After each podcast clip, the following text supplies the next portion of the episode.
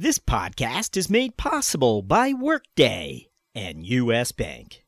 Hello, this is Robert Bendetti, Chief Financial Officer of Lifecycle Engineering, and you are listening to the CFO Thought Leader Podcast. This is episode 332.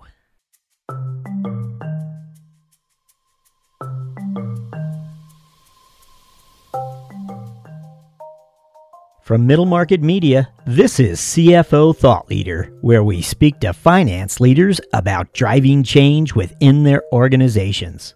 On today's show, we feature five different finance leaders and share with you their aha moments. As our listeners know well, we make a point of asking our CFO guests for a moment of strategic insight that they've experienced along the course of their careers.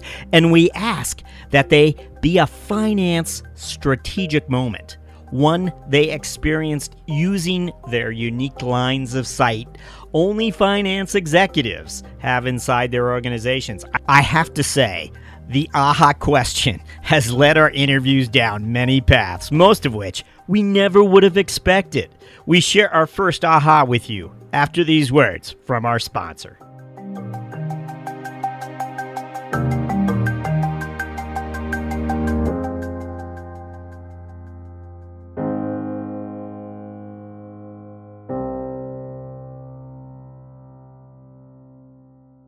Just as a house needs a good foundation, your business needs a solid technology foundation. At Workday, a different approach to finance technology is giving growing mid-size organizations a distinct advantage. Workday's flexible architecture means that when business conditions change, finance can easily make changes to business processes. To learn more about how a finance system from Workday supports mid-size organizations from the ground up, visit us at workday.com. Workday, built for the future. Ever wonder how the mechanics of offshore arbitrage translate inside the public markets? A while back, CFO Bill Korn took us on a wild ride inside the fast growing realm of healthcare medical billing. MTBC is today generating more than 30 million in sales and just last month issued on Nasdaq 9.2 million in Series A preferred stock. Way back when, Bill's aha moment zeroed in on MTBC's finance organization and how he was going to architect the function to reside in both the United States and Pakistan. When I when I joined, as you said, we were 10 million of, of revenue. Uh, I didn't share the fact that we only had about a dozen employees in the U.S. We had a thousand in Pakistan. We had a dozen in the uh, in the U.S. And and I understood implicitly as I was taking the job that I was not going to build the finance team in the U.S. that you would think that you might need to build in order to do an IPO. Uh, I had a team that was in Pakistan, and I knew I was going to leverage and grow that team because again, there was such a difference in uh, in cost. It's you know it's hard to say oh yeah, you know, Bill needs to uh, to add ten more people in, in in back office. That that would make no sense. So the you know the real aha moment was how do I get these people who were bright but young, not the most experienced. You know, some some had. Uh, I think when I got there, there were uh, there were two who were chartered accountants, so the equivalent of a uh, of a CPA. Uh, three or four uh, people who'd come from big four accounting firms, you know, but they were relatively young. You know, they were they were in their 30s as opposed to in their 50s. So they never they never really done this. How do I get them world class and ready to be the uh, the finance and accounting team for a public company? And so you know a lot of that involved uh, bringing people over, uh, working with me, working with Deloitte, working with uh, with counsel on the registration statement. I think in the nine months before the uh, the IPO, you know, probably for seven of those months, one of uh, one of my three top uh, financial people was at my side in New Jersey. So, you know, we're bringing people from, from Pakistan over here, you know, showing them how things are done, you know, putting them in charge of, of, of audits, putting them in charge of registration statements. Even when we had to get the financials audited for the companies we were buying, you sort of think, oh, you'll just go tell that company CFO, get the books ready for the auditors. But they didn't have a CFO and they didn't have books in shape. And in fact, in one case, they'd bought for the company. So there were five subsidiaries with five sets of books that had never been put together. So I said to my guys, this shouldn't be your job, but it is your job. You're going to have to consolidate it. You're going to have to take the entries that aren't GAAP and you're going to have to figure out how to get them GAAP. And when the auditors ask questions, you're going to have to figure out the answers because if you wait for each company to do it, it's going to take so long that by the time you get one set of audits done, another quarter will have gone by. You're going to have to just keep on repeating this. So uh, I had uh, three folks who who probably got 25 years of, uh, of, of accounting experience in the in the course of uh, of nine months of IPO preparation work, uh, and of course came out so much stronger for it. Uh, by now, uh, I've actually got 60 people on my uh, on my team in, uh, in, in the finance and accounting organization in in Pakistan. I've got seven chartered accountants, which I think I haven't seen anything publicly, but I think that other than the big four and government agencies, we may have the most chartered accountants in all of Pakistan. And and these guys, you know, they're they're actually, you know, stepping up and taking responsibility and and they've learned, you know, a whole new, you know, perspective on life, which is when there's a problem, I don't try to deflect blame. I don't try to make excuses. I don't worry about what caused it. I work on how do I fix it. And, you know, if you take that approach, all of a sudden, you know, the fact that there's 30 things that need to be dealt with in the day, at the end of the day, you've solved 27 of them. You're a hero. You feel good about it. And, and you're ready the next day to, uh, to go slay some more dragons.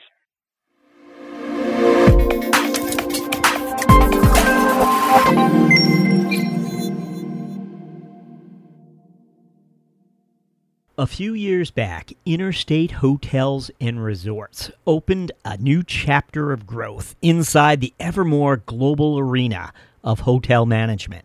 CFO Carrie McIntyre's aha moment was one that speaks to the critical role finance now plays when it comes to communicating to investors and even board members in this highly diversified global world we were a public company until 2010. And at this point, I was treasurer in the company, and we were acquired by a joint venture that was owned, that is owned 50% by a private equity company based in the United States, Thayer Lodging, and 50% by um, a Chinese hotel company, Jinjiang Hotels, which is publicly traded on the Hong Kong Exchange.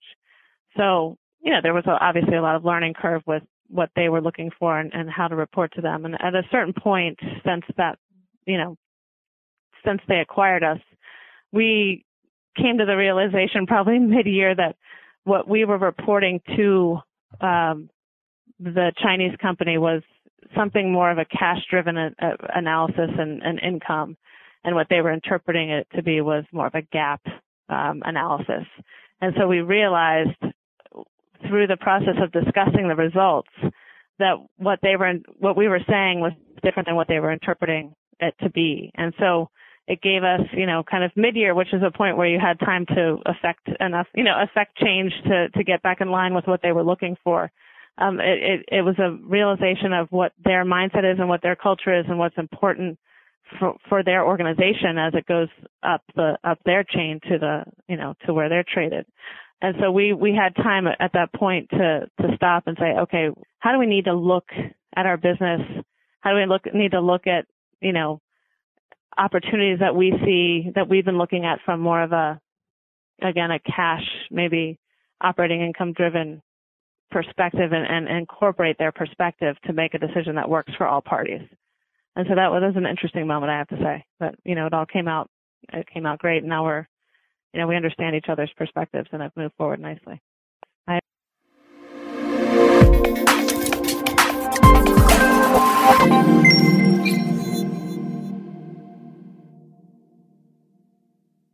How do you lay the foundation of a strategic FP&A function? A while back, we spoke to Barak Ben-Gal, CFO of Symphony Talent, and he retraced for us his steps to build a robust financial planning and analysis function. However, when we asked for an aha moment, he stepped back in time to an earlier tour of duty prior to his CFO tenure. Here's Barak.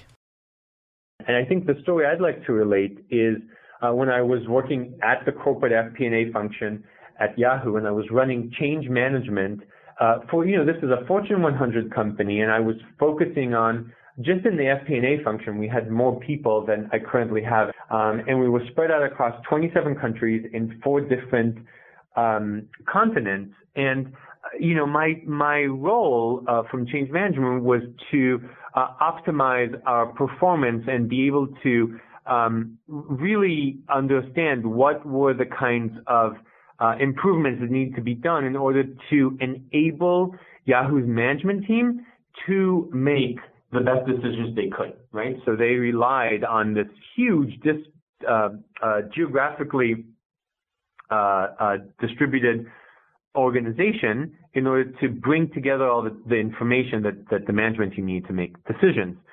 And in setting out to do this um, analysis, it was a diagnostic that I ran, and it was approximately took about four months to do. Um, and the assumption that I had going in, and I think I mentioned this previously, was you know you think that there's a lot of problems with uh, the system, and, and any large organization um, that, that, has any sort of a financial reporting system is never going to have 100% of the people happy with it. And it's very easy for folks to just report, you know, this bug or that problem with this system or that system.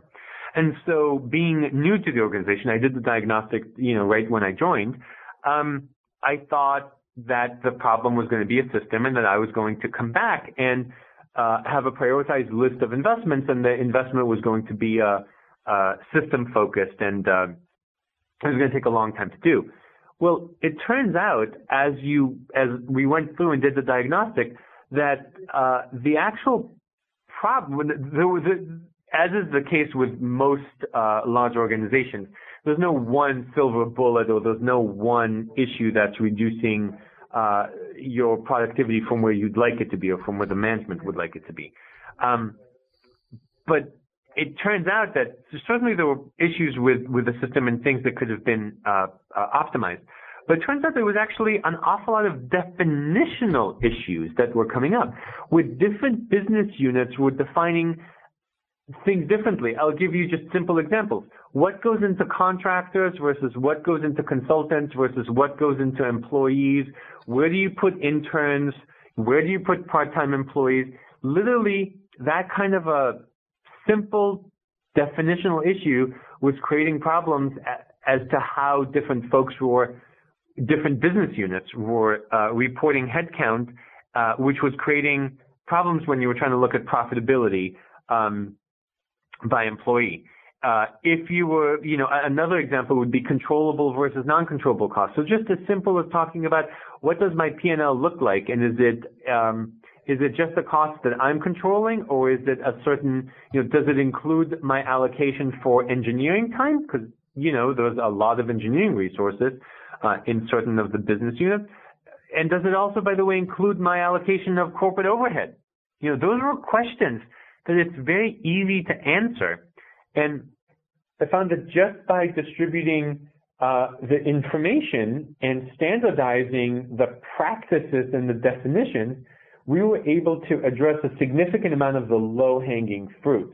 Um, and so uh, there was a woman who worked for me. Uh, her name was Angela, and she just went at this with a passion. In fact, she had started this even uh, before I got there, and I wasn't expecting we called it the Finpedia, if you will, the finance encyclopedia. And we aligned ourselves, you know, with the HR team. We aligned our standard reports with those definitions. And we made sure that every single one of the business units and the FP&A folks in those different business units knew that these were the definitions. And all you had to do was push this button on our standard reporting system and out came the report that met our criteria, that was the way that corporate was going to report it. And therefore, you could now focus not on reconciling your report with fine, with corporate. You could just use that report and spend time coming up with better decision making. So that didn't take away from my, uh, you know, from the rest of the priorities and from some of the, you know, some of the system-based elements.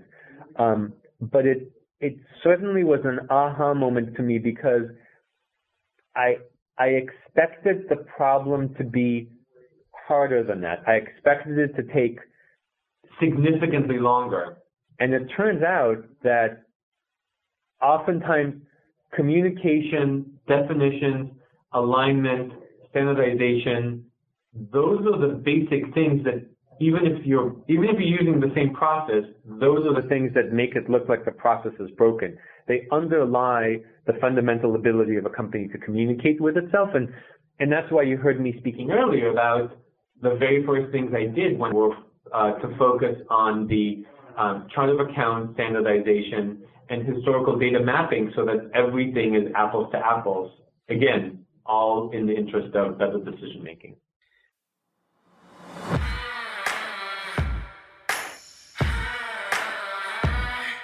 Thought leader listeners, don't go anywhere. CFOs Michael Picchi of AllConnect and Andrew Eisele of JW Player will be sharing their aha moments after these words from our sponsor.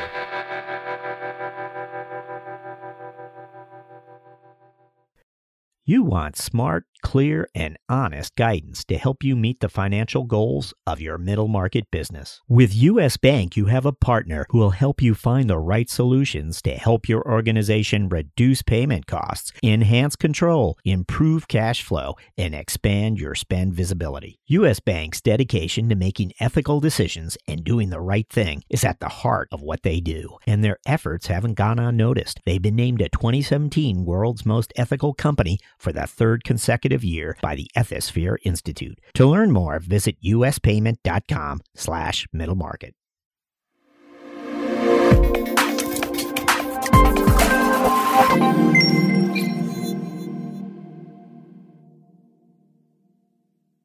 aha moment comes from Michael Picchi, CFO of AllConnect, who, in my mind, is one of those leaders who's really reshaping the role of finance leadership by making it more customer centric. Here's Michael.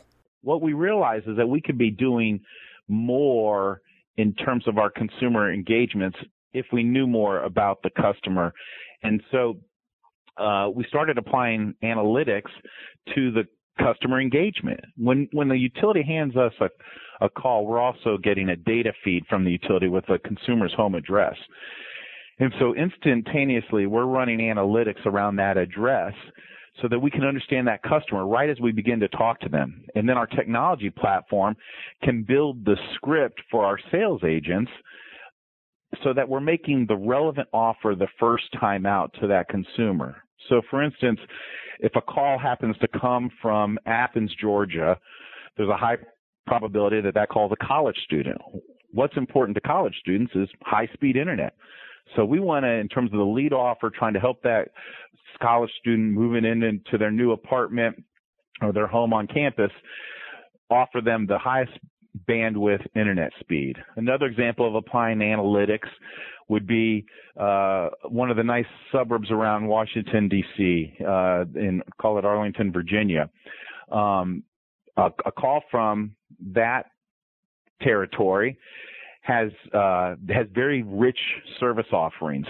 And when I mean rich, fiber cable is very prevalent up there. There's AT&T UVerse, there's Verizon FiOS, there's Comcast uh, Xfinity, and so leading with a, a, kind of a triple play offering, and that's probably what that consumer is wanting uh, in that call from the Arlington, Virginia area. So, and we got these insights as we started to scrub the data and on a post sale We've been interacting with customers for 14 years, helping them set up their home services. But the aha moment was saying, let's supply data and analytics and help be more efficient with the consumer's time up front by making that relevant offer out of the gate if we've done some some um, work on the demographics around uh, the data that we are getting.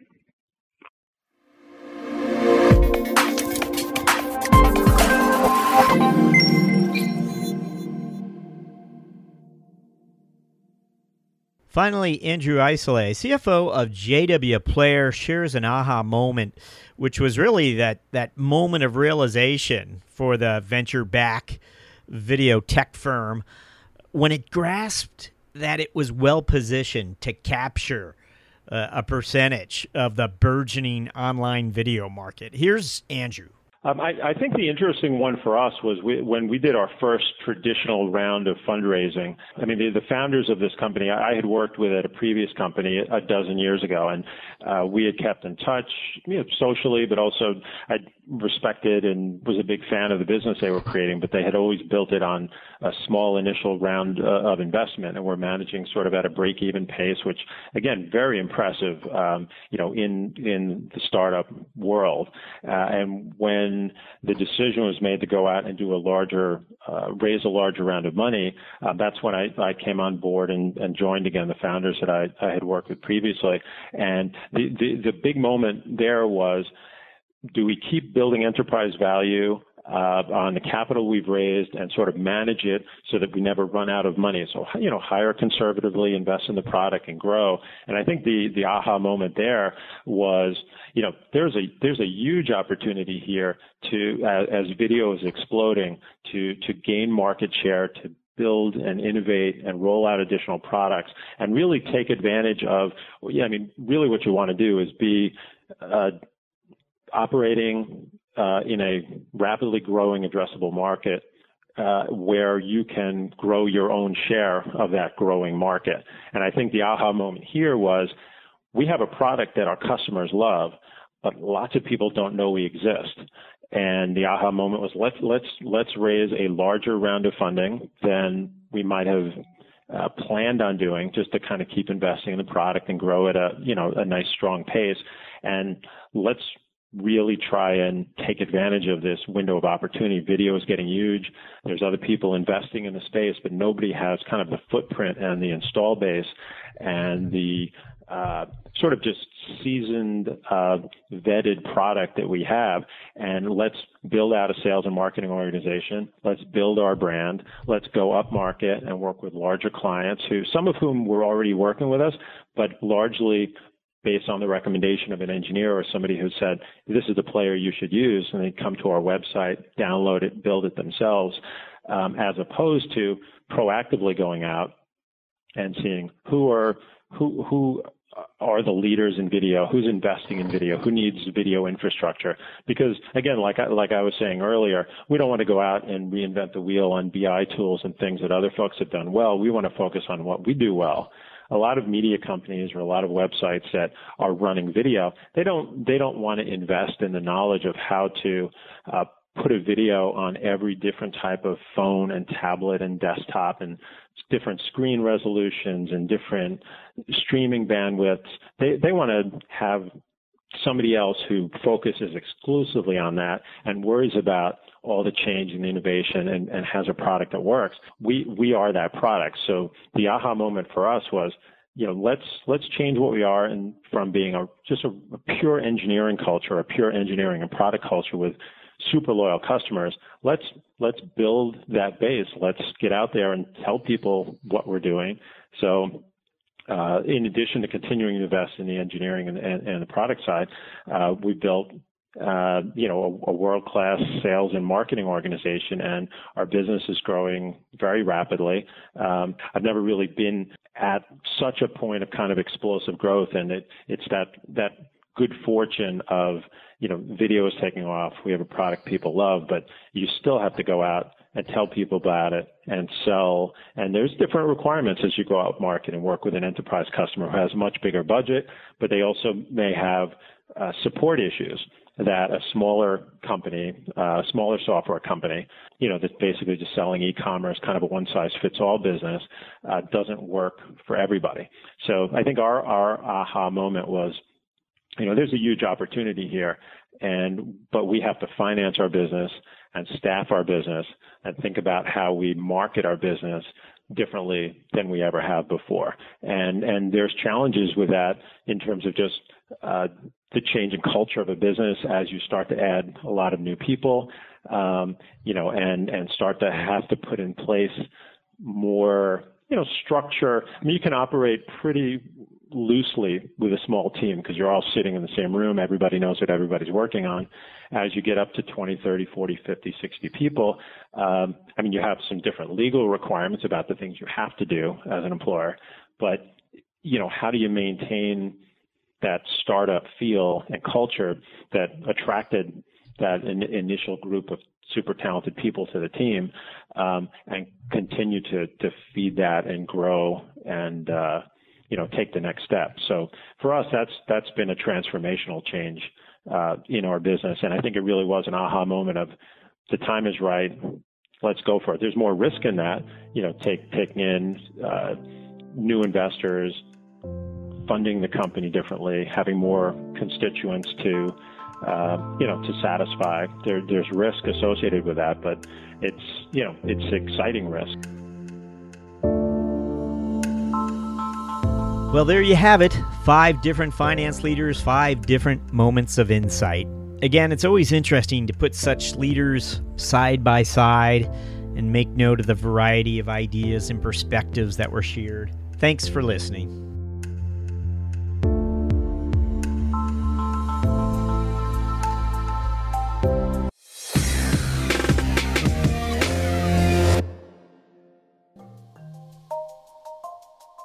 Thank you for listening. And don't forget, Thought Leader listeners, you can now go premium at CFOThoughtLeader.com.